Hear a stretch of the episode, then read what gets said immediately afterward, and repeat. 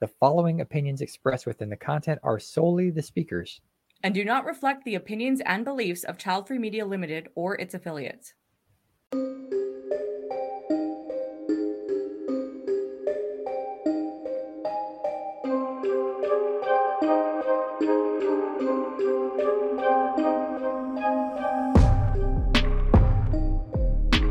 Hello again, listeners.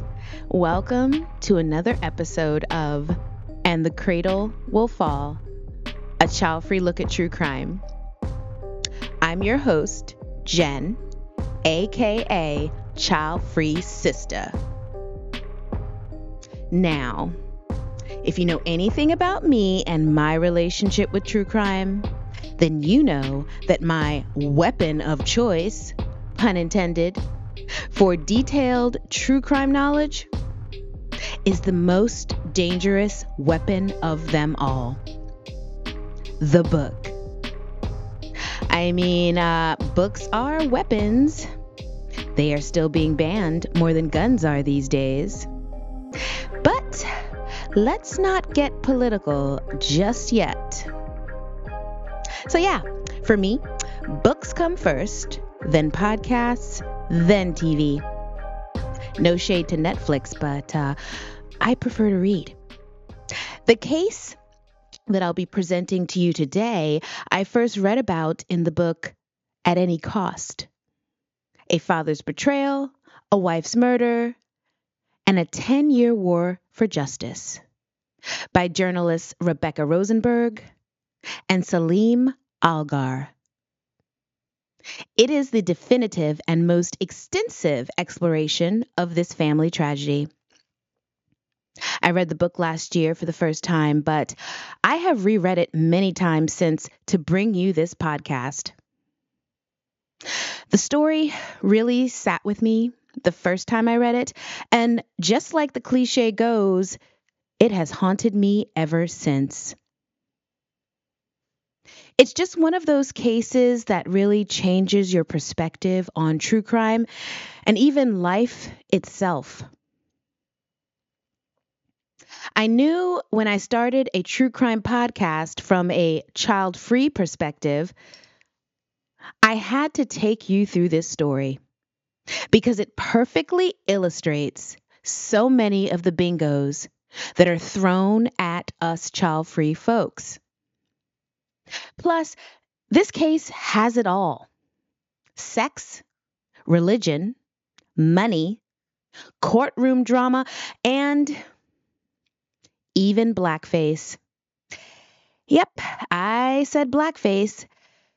You can't see it, but my blackface is rolling her eyes. Every damn thing is thrown into this saga but the kitchen sink. But don't worry, there's a bathtub. Too soon? Anyways, you will understand that later. I'm here to bring you the heartbreaking, infuriating, and crazy making story of a family legacy destroyed from the inside out by one of the biggest fuckboys in true crime history. I'm talking to you, Rod Covlin. This is Sorry, Anna. Your father is a fuckboy. The Murder of Shele Covlin, Part 1. And it's brought to you by the Child Free Bingo. Bingo! What about your legacy? So, listeners, let's all take a big old swig from that sippy cup. This is true crime from a child free perspective. Because if it breeds, it leads.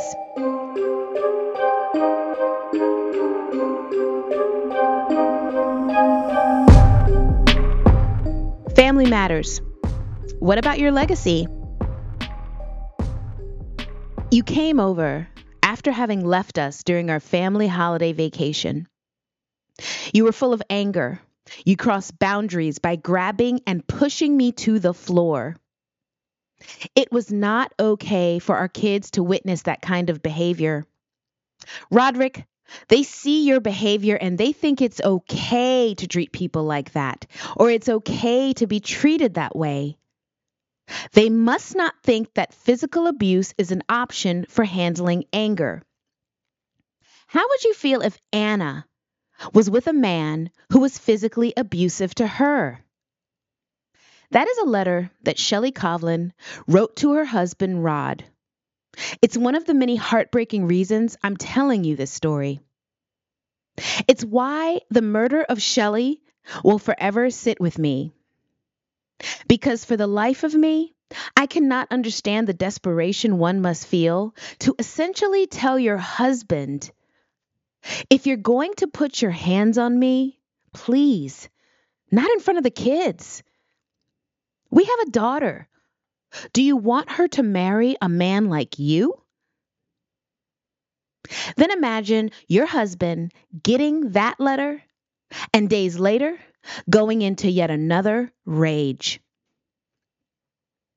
That is my instant interpretation of Shele's email because knowing how she lived as a modern Orthodox Jewish woman who was deeply devoted to her faith and family, who essentially put her life on the line because she believed it was quote unquote best for the kids to have a relationship with their father literally at any cost, the idea of don't abuse me in front of the kids would make sense to her. At any cost.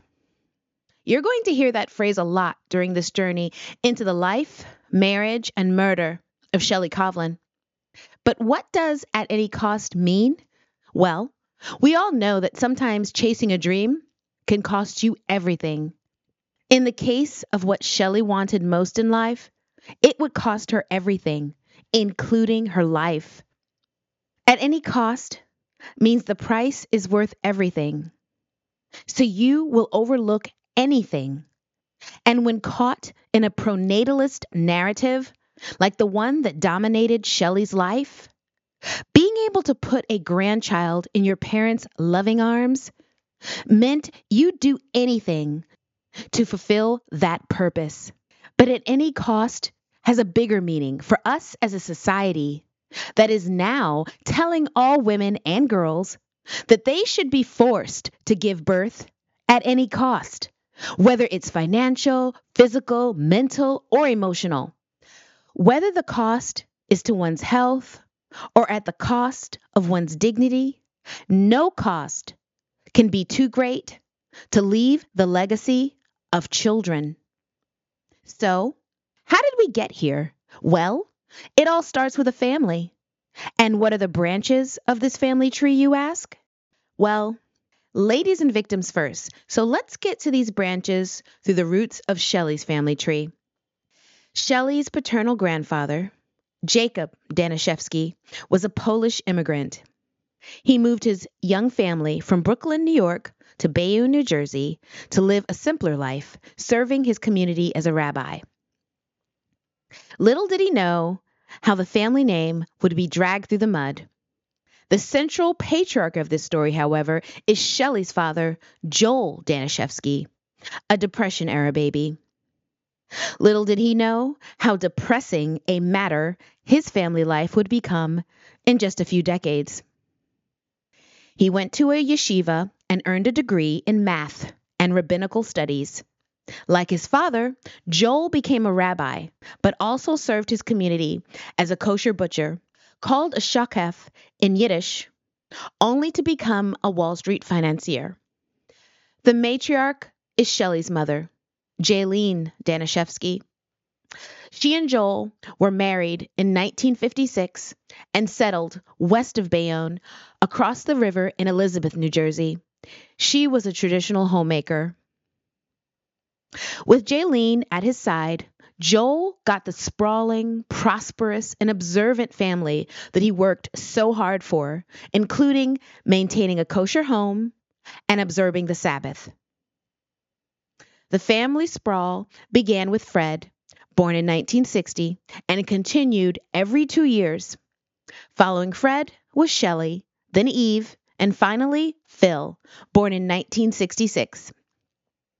Let's dive right into Shele's childhood which was pretty idyllic until it wasn't. Honestly, I think the first tragedy in Shele's life was born out of her family's religious customs. These aren't broadly Jewish per se, but rather are specific to a particular cultural tradition hailing from Russia and the region. I believe the trauma you're going to learn about can be viewed as a prelude to things that would later come into her life in the form of marrying a man like Roderick Covlin. Every Sabbath, the Danishefskys gathered at Shele's maternal grandmother's home. Shabbat is the Jewish day of rest and happens weekly from sunset on Friday to sunset on Saturday. During Shabbat, observant Jews remember the story of creation from the Torah when it is said, God created the world in six days and rested on the seventh. The family would gather for a traditional Jewish meal of challah bread, matzah ball soup, roast chicken, and kugel for dessert, which is a sweet, rich casserole made with egg noodles, butter, and cream cheese. Hashtag comfort food. Yum. After eating, the adults would retire to a separate room to enjoy a cup of hot tea while the children played nearby.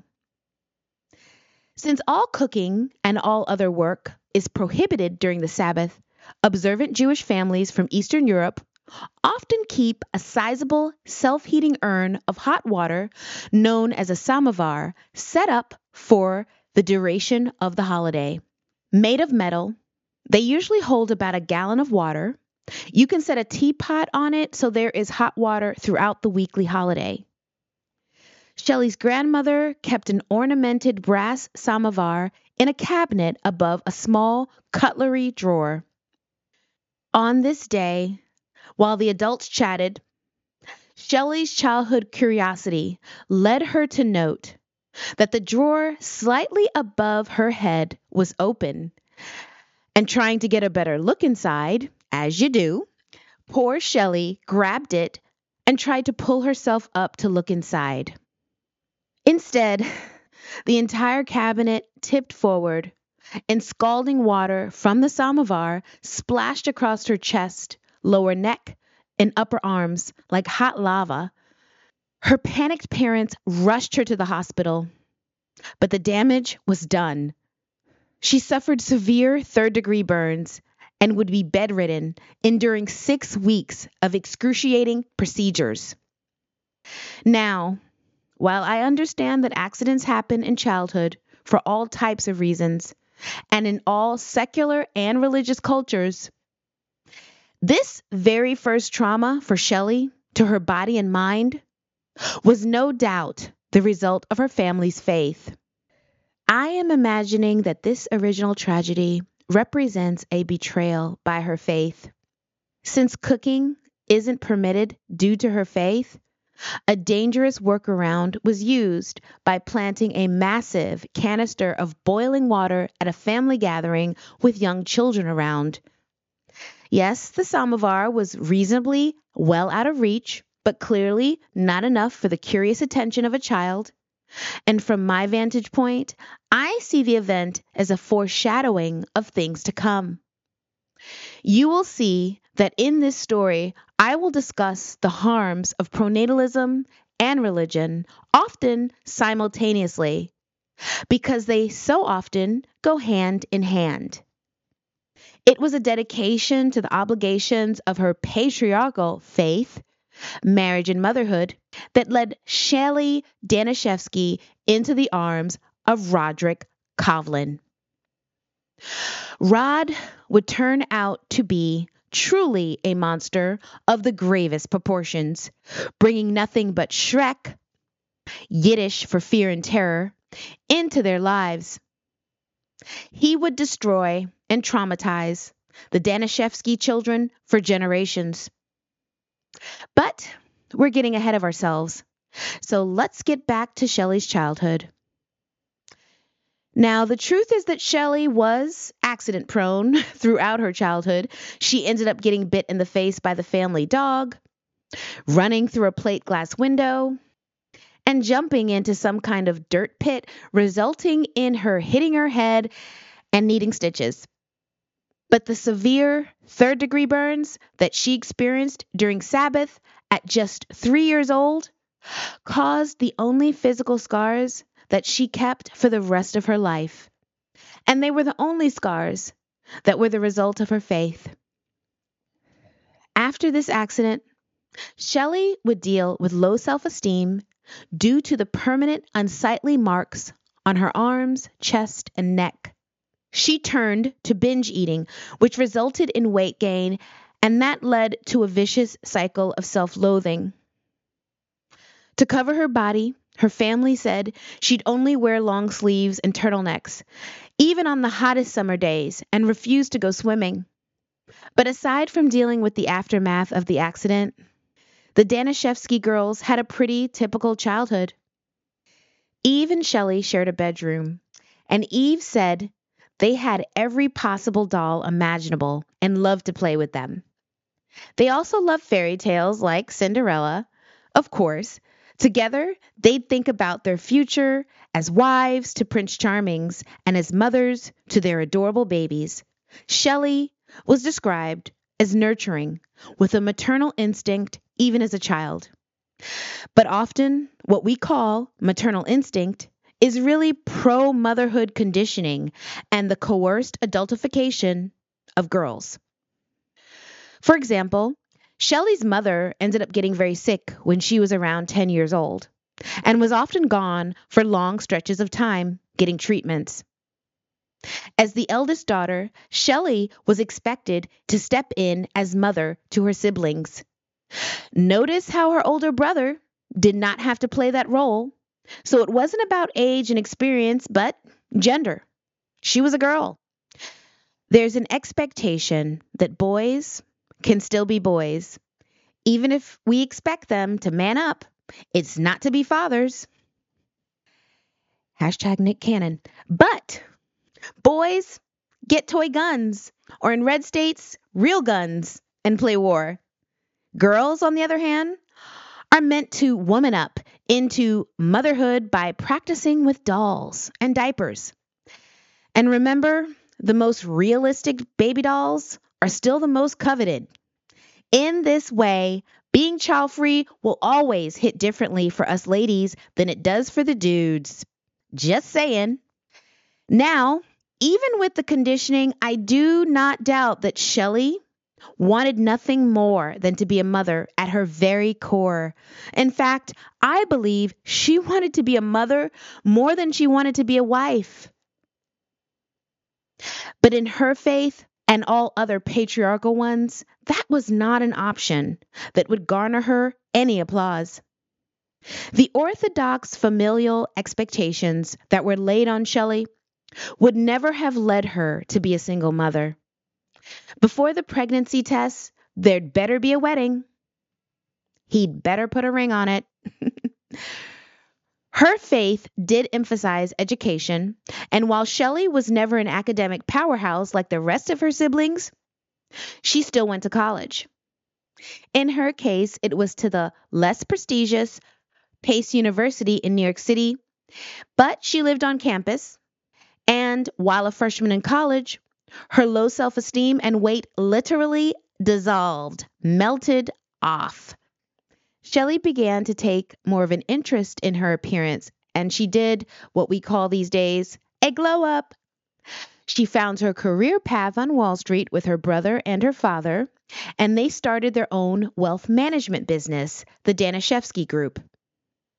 Due to their impeccable reputation and consistent profitability, in early 2009, they would be lured from Merrill Lynch to banking giant UBS. They were managing upwards of 600 million with an M in client funds. And before long, Shele's career was taking off.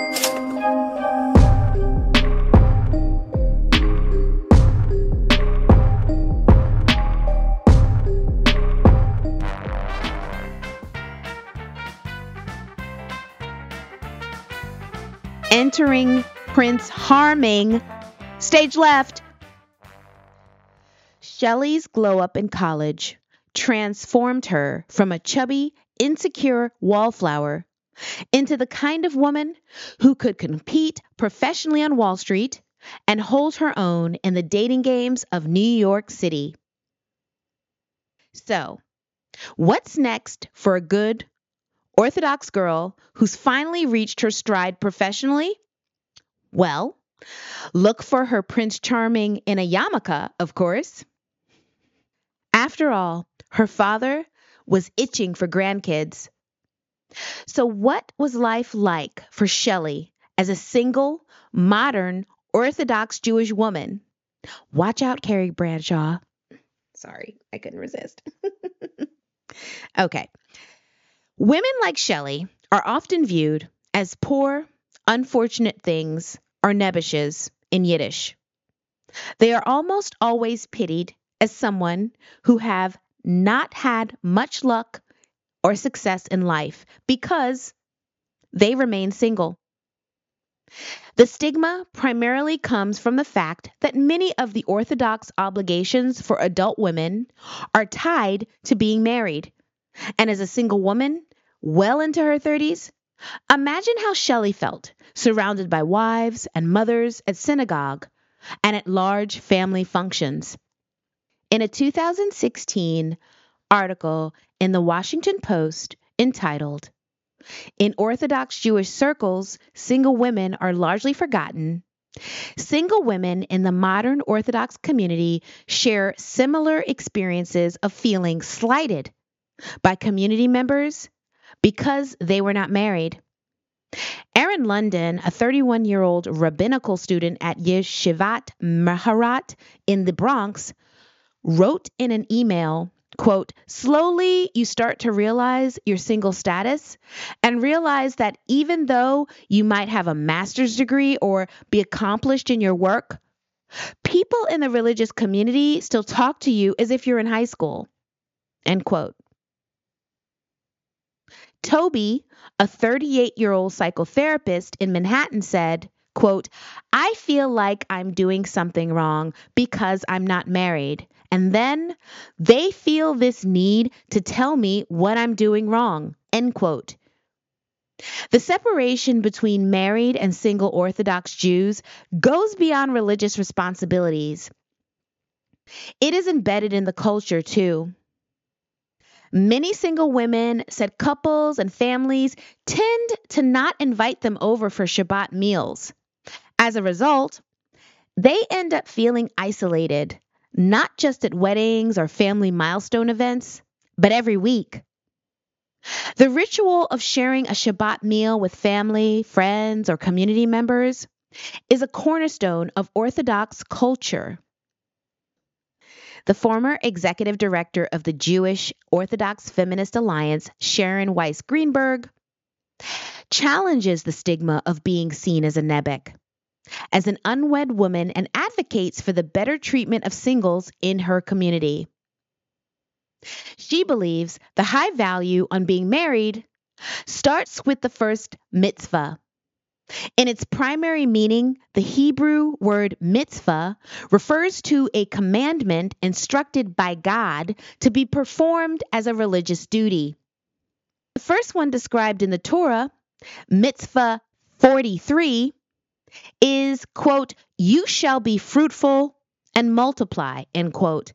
While this line can be interpreted in different ways, many view it as a commandment to have children.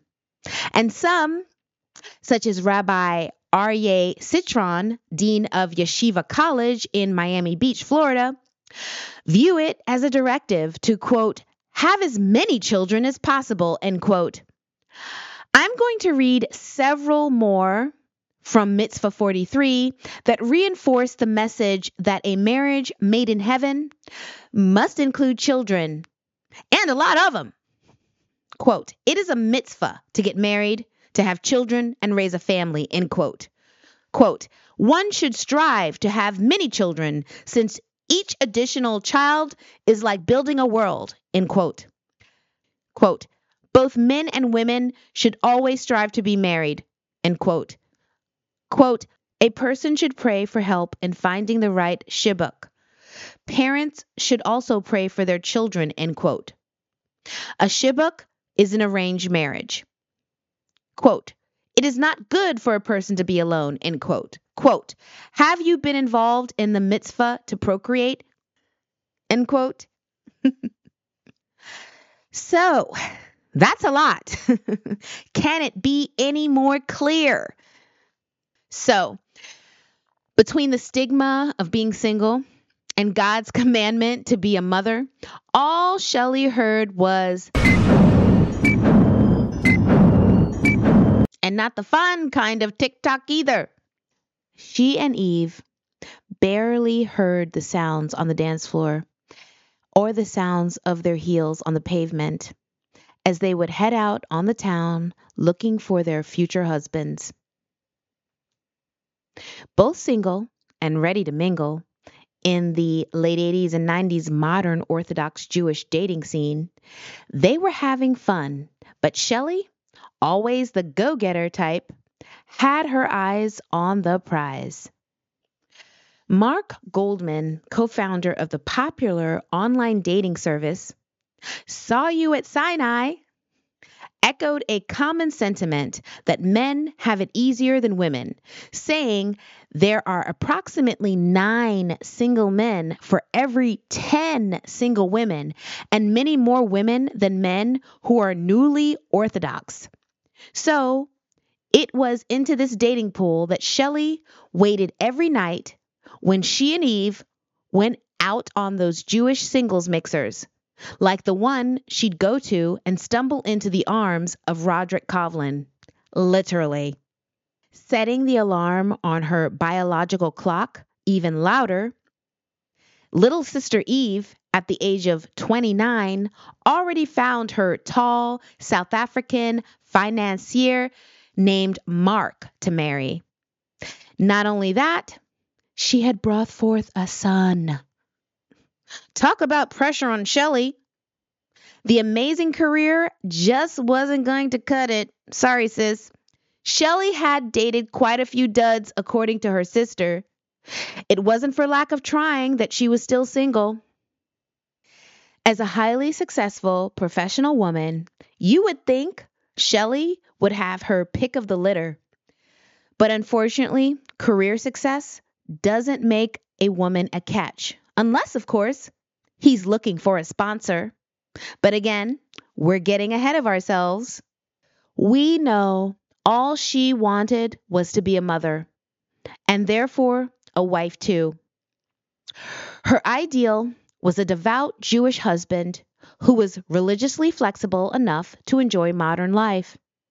And then in walked Roderick Covlin with game that quite literally stopped Shele in her tracks. Eve recalls the phone call she received from Shele the night of February 15th, the day after Valentine's Day, 1998, when Roderick, the snake, first came slithering into their lives. Shele gushed and giggled to her sister, quote, I've met my soulmate and we're on our way to the airport. We're going to fly to Las Vegas. We're getting married. He says he loves me, and he says we're going to have a happy life together with a house full of kids. End quote. Shele, then 36, had met Roderick Covlin, 25, just a few hours prior at Le Bar Bat, a now shuttered Manhattan restaurant and music venue on West 57th Street near Columbus Circle. Like something out of a cheesy Lifetime movie, but then again, all Lifetime movies are cheesy, and that's why we love them. They were passing each other on a stairwell at the venue, and when Shele lost her balance and nearly fell over, Rod, catching her before impact, looked up into her eyes from a lower step and playfully asked, Will you marry me? Hmm. You know how it goes. There you are, a desperate older woman held closely in the arms of a six-two, steel, blue eyed, Ivy League educated younger man. That's hot.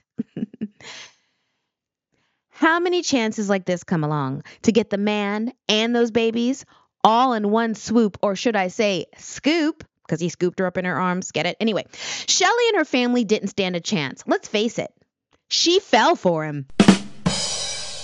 Fortunately, Eve was able to talk her older sister out of eloping in Vegas. Not so fortunately, Shele and Rod would be engaged in just six weeks. Both Eve and her husband Mark thought the whole episode was wildly out of character for Shele.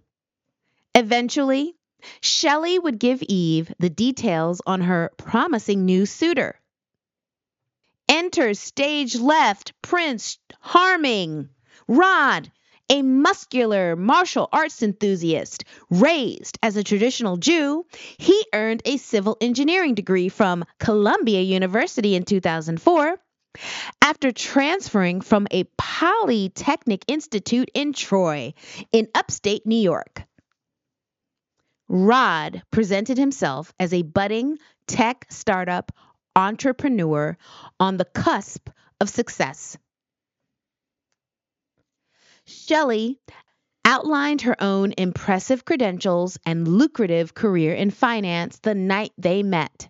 Rod was definitely paying very close attention.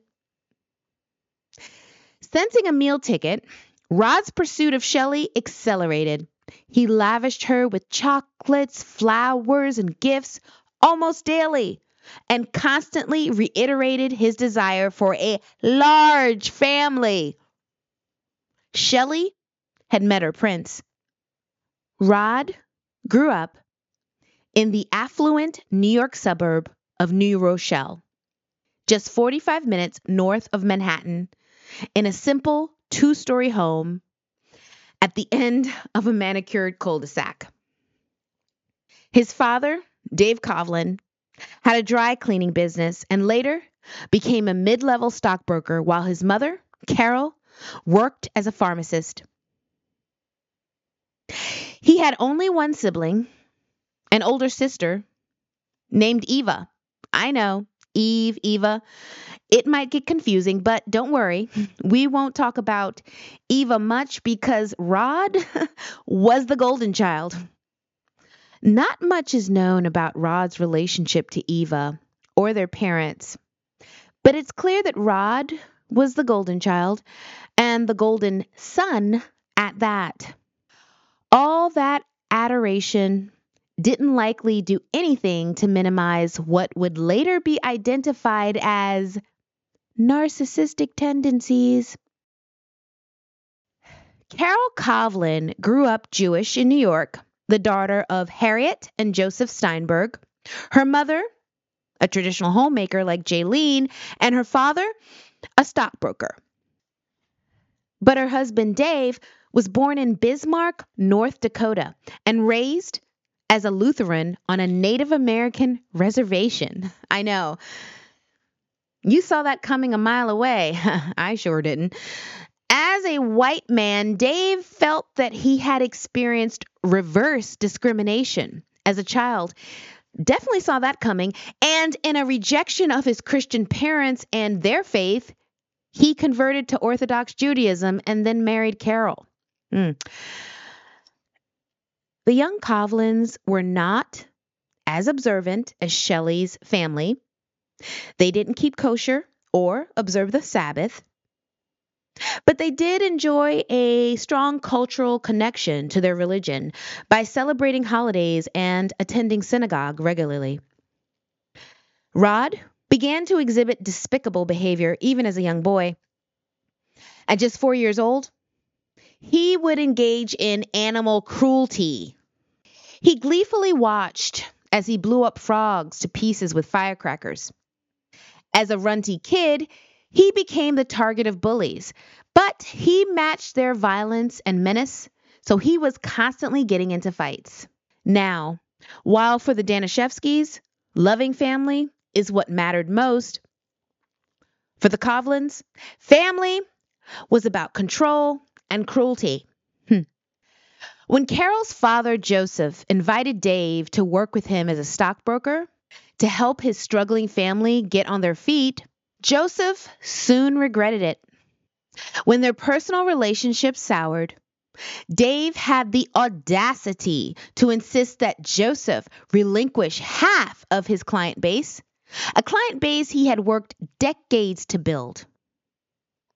When Joseph refused, naturally, grandson Rod stepped in and threatened to accuse his own grandfather of sexually abusing him when he was a child.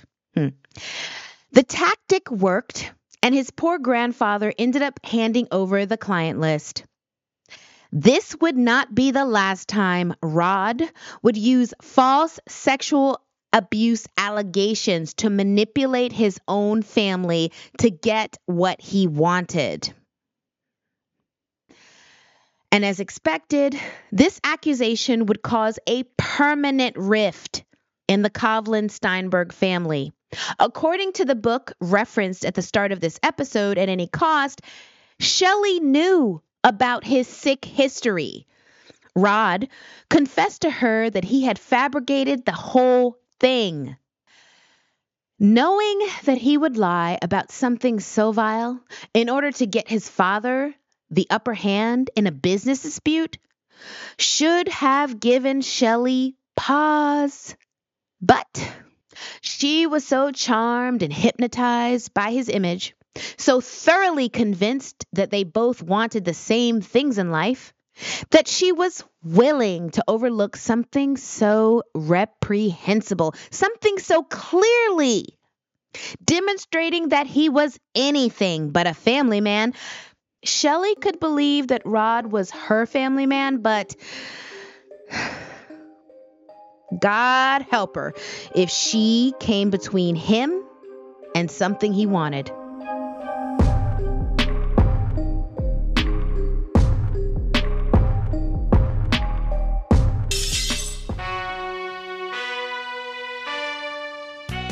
First comes marriage. Pointing to the many red flags, okay, let's face it, the goddamn carnival that Rod and his family were putting on shows how desperate Shele was for that dream of marriage and motherhood. But while you're following a dream built on a shaky foundation, the bingo. Bingo! What about your legacy? Will be propped up by pronatalism, even while pronatalism is the very reason why your legacy crumbles under your feet.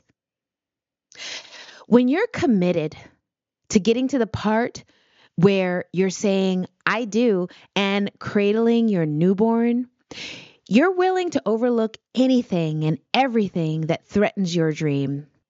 You may even delude yourself into thinking that you're marrying a family man who would be more at home in an organized crime family. but this saga doesn't have anywhere near the charm of The Sopranos. It wasn't just Shele. All the Danishefskys saw these red flags waving around Rod and his troubled family. They witnessed the dysfunctional dynamics within the Covlin household, where Rod was still living at the time of his engagement to Shele. They overlooked it because they were just so darn happy that she had finally secured an engagement. Joel even offered to pay for the wedding.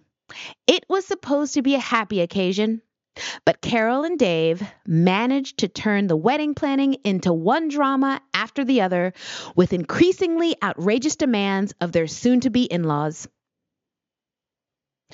all of which the Danishefsky family placated for the greater good of wanting to see Shele happily pregnant.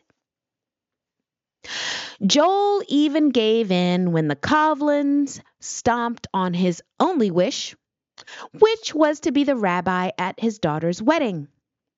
He was the rabbi at all of his other children's ceremonies, the tensions between the two families that began during the wedding planning would only escalate during the marriage. With a history of Carol and Dave nursing perceived slights, it's a witch hunt. I mean, look at what went down with his own father in law. Hmm. They were always in their feelings about something that the Danishefskys allegedly did to disrespect them. Are we sure this isn't a crime family? The fuck? And poor Shele? She was caught in the middle. Rod would keep his parents' feuds well fueled, raging on about the same nonsense. But time and time again, the Danishefskys would placate the Covlins to keep the peace, to try and keep Shele happy, and to keep their doomed legacy going. The big wedding day was September 7th, 1998, before 200 guests at the Marriott Hotel in Teaneck, New Jersey. Shele was a beaming, picture perfect bride with her then shoulder length, curly brown hair. Adorning her hand was a glittering 2.5 carat pear cut diamond engagement ring. Around her neck was draped a triple string of pearls set off with matching earrings. Her dress was a delicate, flowing, ethereal gown with a high neckline with sleeves that extended to an elegant point at the back of each hand, no doubt to cover her scars. This was the day that she had been dreaming about her whole life. The day once played out with Eve as little girls, with their legions of dolls, with fits of giggles, and no shortage of stars in their eyes, imagining their romantic and maternal destinies. Shele looked the part, and if you saw photos of her and Rod that day, you would have thought they were cast in the roles of prince and princess, about to gallop off on his trusty steed. But unfortunately for Shele, the honeymoon was over before the honeymoon was over. Five days into their honeymoon, Rod devastated Shele by announcing that he would be flying back to New York for his parents' wedding anniversary. Poor Shele was so mortified she didn't tell anyone about the incident until many years later. That wouldn't be the last time the toxic tentacles of Rod's parents, Carol and Dave, would creep into Shele and Rod's marriage. Shele was living in a luxury apartment on the Upper West Side, just steps from Lincoln Center. If you are a fan of the show Only Murders in the Building, which is set in the Dorchester Towers, it's in the same neighborhood.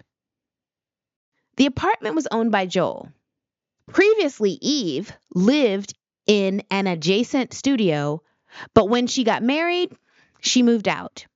As a gift to the newlyweds, Joel graciously combined the two apartments to provide an even larger space for their hopefully soon to be growing family. After the honeymoon, Rod left his parents' home to move in with Shele. Now, under the same roof, it was time for the fun part.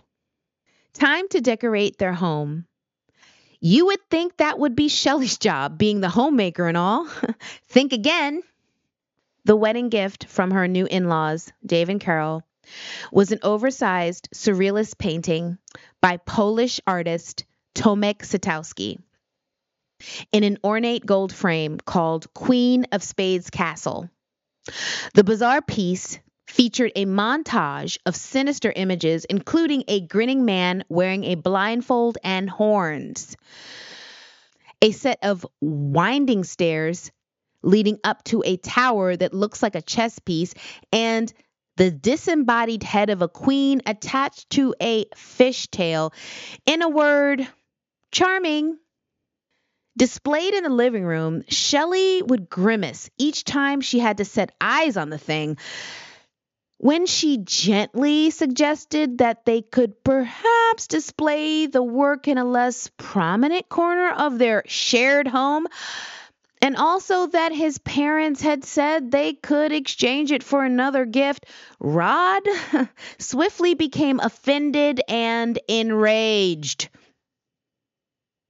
The painting would remain, and as the centerpiece of their home, lurking above the living room sofa despite how Shele felt about it. So apparently this was Queen of Spades castle, but clearly not Shele's castle. Anyway, um So imagine you're in your mid 30s and you're letting a 25 year old husband who just moved into your home after living with his parents tell you how to decorate your house. Okay, you suggest moving or exchanging a painting you hate, but wait, that would alert your unstable husband's unstable parents that you didn't like it. Meaning, in their minds, you didn't like them, also meaning in his mind, you didn't like him. Yet, another slight against the already persecuted Covlins. You don't need any more of that smoke as a newlywed. Talk about a gift with all the strings attached. Every time I read the book on this case, I notice something new. I hear something different. And it finally occurs to me that Rod's parents did this shit on purpose. Like, who buys someone a large work of art in a style that psychology and art professors spend whole careers unpacking? Are meditative water lilies in soft pastels no longer a thing? Maybe a still life with pears or peaches. How about a watercolor, you know? Georgia O'Keeffe? If it can't be hung in a doctor's waiting room, how about we just snot with the works of art as wedding gifts? I'm just saying, I honestly believe that Carol and Dave did this on purpose to cause drama. But we're getting ahead of ourselves.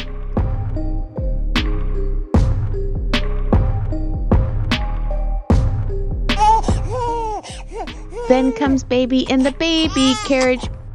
So, imagine being the breadwinner and providing the roof over his head, but still allowing this man turd to dominate you. I truly feel for Shele. The Covlin Danishefsky union wasn't about celebrating a budding familial legacy and mutual respect. No, it was about a tug of war between the toxic Covlins and the cowed and confused Danishefskys, with poor Shele caught squarely in the middle thanks to Rod. But he continued to dazzle as much as he dominated. Hmm. She gave in to his wants because her only desire was, let's all say it together, to have his babies. Throughout the history of the Jewish people, there has held an ideal standard of Jewish family life that is manifested in the term shalom bayit. In Jewish culture, a marriage is described as a match made in heaven. Shele desperately wanted to believe she had met her match in Rod. And on the surface, from the outside, the marriage appeared to fulfill her dreams. While getting pregnant, the usual low cost way didn't work. A determined Shele got pregnant after her first round of IVF.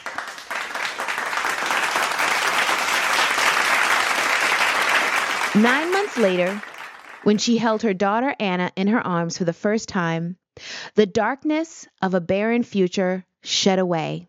Let's face it, this woman had prepartum depression. She had finally fulfilled her purpose as an Orthodox Jewish woman, marriage, and motherhood. To his fatherly credit, Rod was said to dote on Anna. He shared the childcare duties, oohing and eyeing over his cherub faced baby daughter. Woo-hoo! Sure, being a father. Biscuit and gold star for you. Shele, of course, loved to see it. It went a long way to smooth over any of the other disturbances that would begin to creep in. Maybe now, finally, she would have the life she dreamed of. Unfortunately, when Anna was just a month old, Rod's obsession with the game of backgammon finally revealed itself. Ta da! You didn't see that coming, did you? Yeah, it threw me too. Rod announced to Shele that he would be leaving for a few days to attend a backgammon tournament. When Shele told Eve, she feared for her sister's marriage. Leaving your wife with a one month old to attend a backgammon tournament? Sure. sounds legit. But Shele didn't seem to mind. She was still oohed and awed by the way that Rod held and looked at Anna. Like most new mothers, she seemed to believe that her husband's commitment to their children would only deepen the love between them and strengthen their marriage. But Eve's fears were well founded, and Shele, she couldn't have been more wrong, as you're about to learn. A new mom at 42, Shele was eager to get pregnant again because Anna needed a little sister or brother, of course. Even though Rod had started harassing her about not losing the baby weight, Shele ignored him and kept her eyes on the prize, getting pregnant again. Maybe she made the same mistake many women make, thinking that having another kid would miraculously make her mate less of an asshole. Shele deserved a husband who worshiped the ground she walked on. She deserved the fulfillment of her girlhood fantasies. But not only do princes from perfect families not exist in the world as we imagine them, just as Megan, Shele could not accept the truth about the prince harming she married. This was about to change. Although seeing Rod with his daughter would melt Shele's heart and please her parents, her family began to wake to the realization that the prince was more of a parasite. As time rolled on, Rod's addiction to backgammon gambling led him to pursue it professionally. This occurred away from home and online when home. The entire family noticed that even at family functions, when he wasn't acting like a weirdo or being an asshole towards everyone, he was off in a room doing what he loved most. Hint, not porn.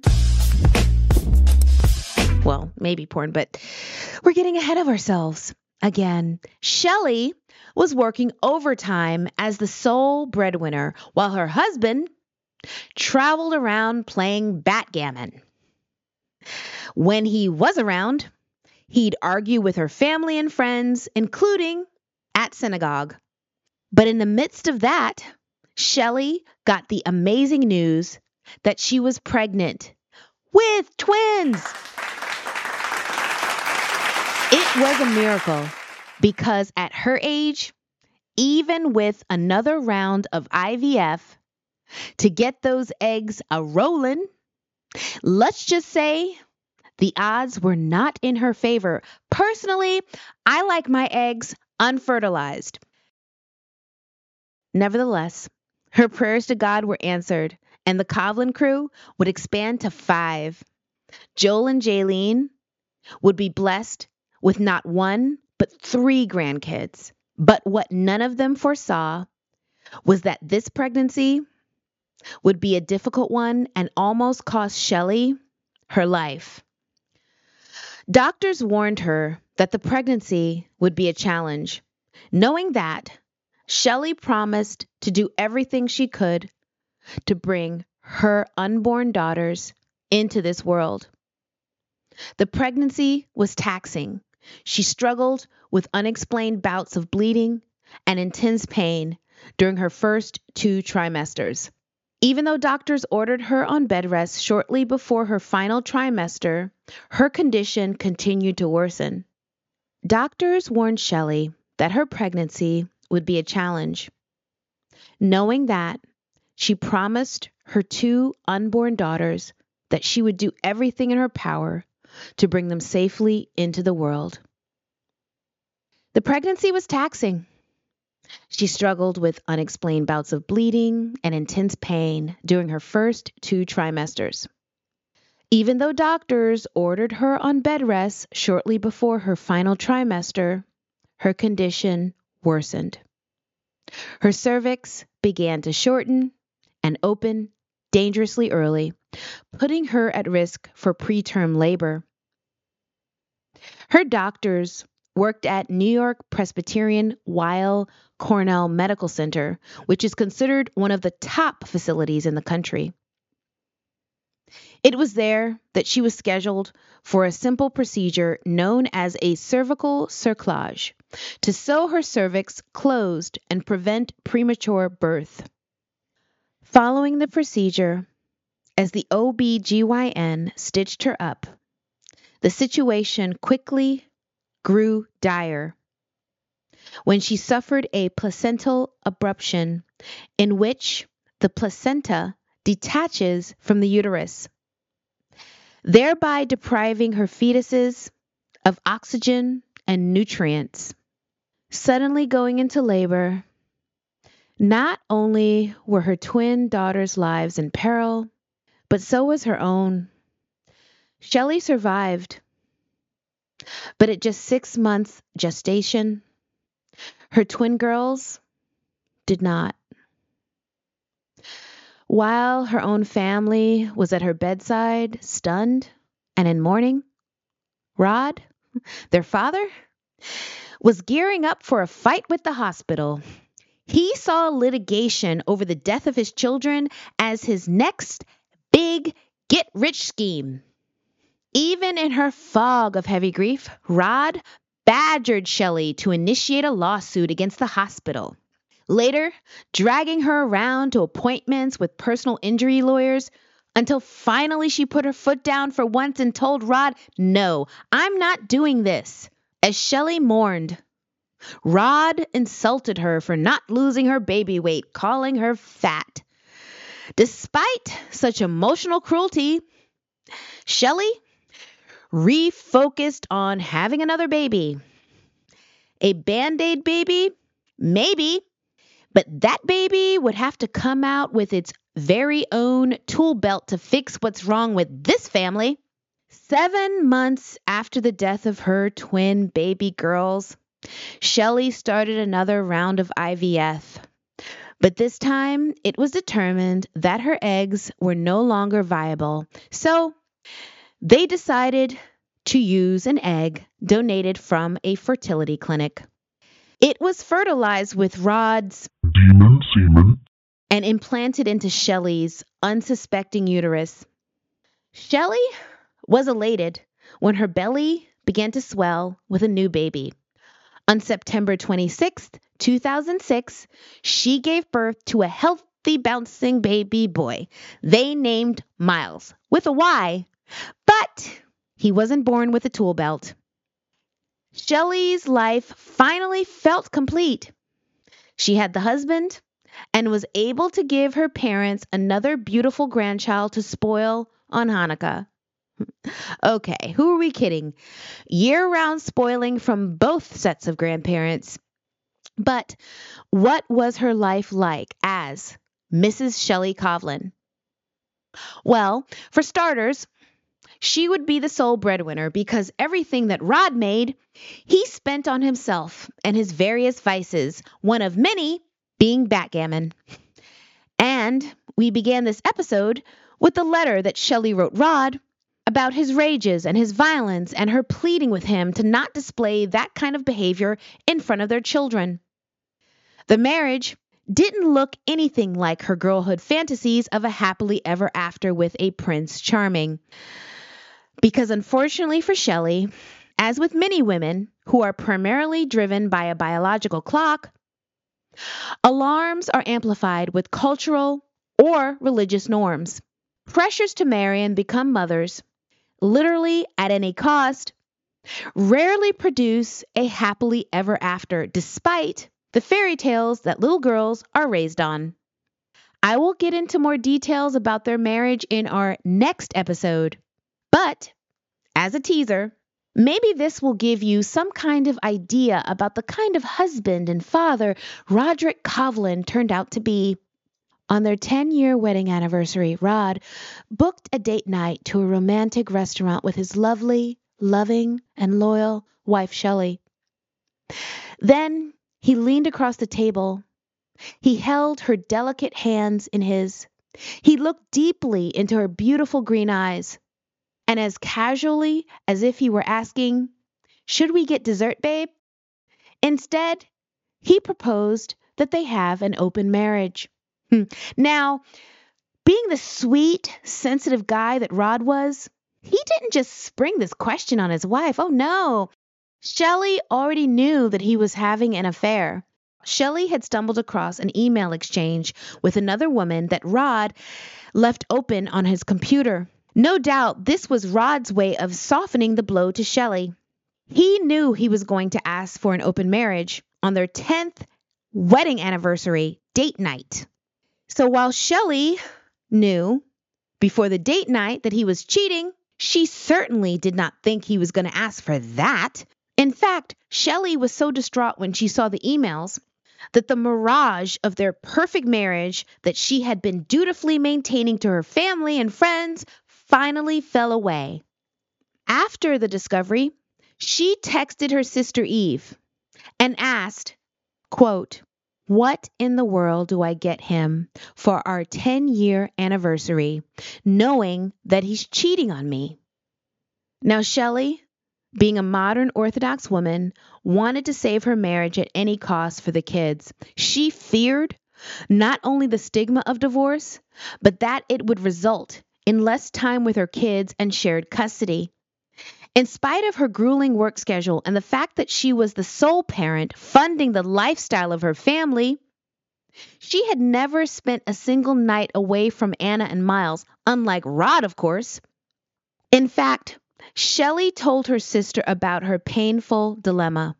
Quote, Anna said a week ago, she doesn't want to be the daughter of divorced parents. I'm completely stuck, and I don't know how to handle this. End quote. Now, Shele, being the loving mother that she was, she always put her kids first, even above herself.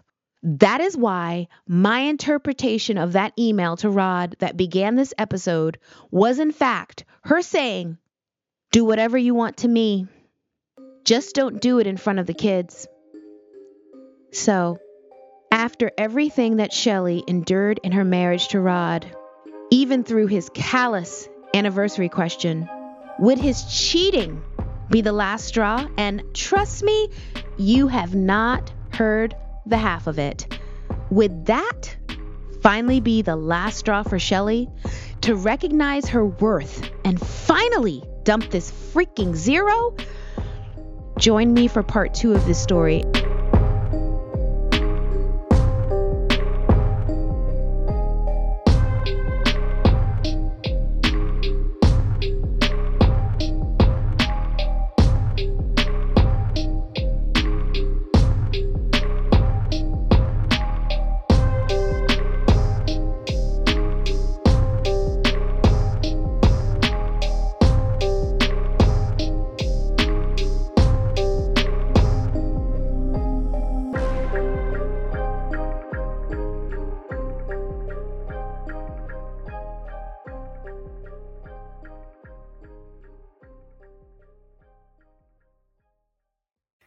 We hope you enjoyed this episode presented by Child Free Media Limited.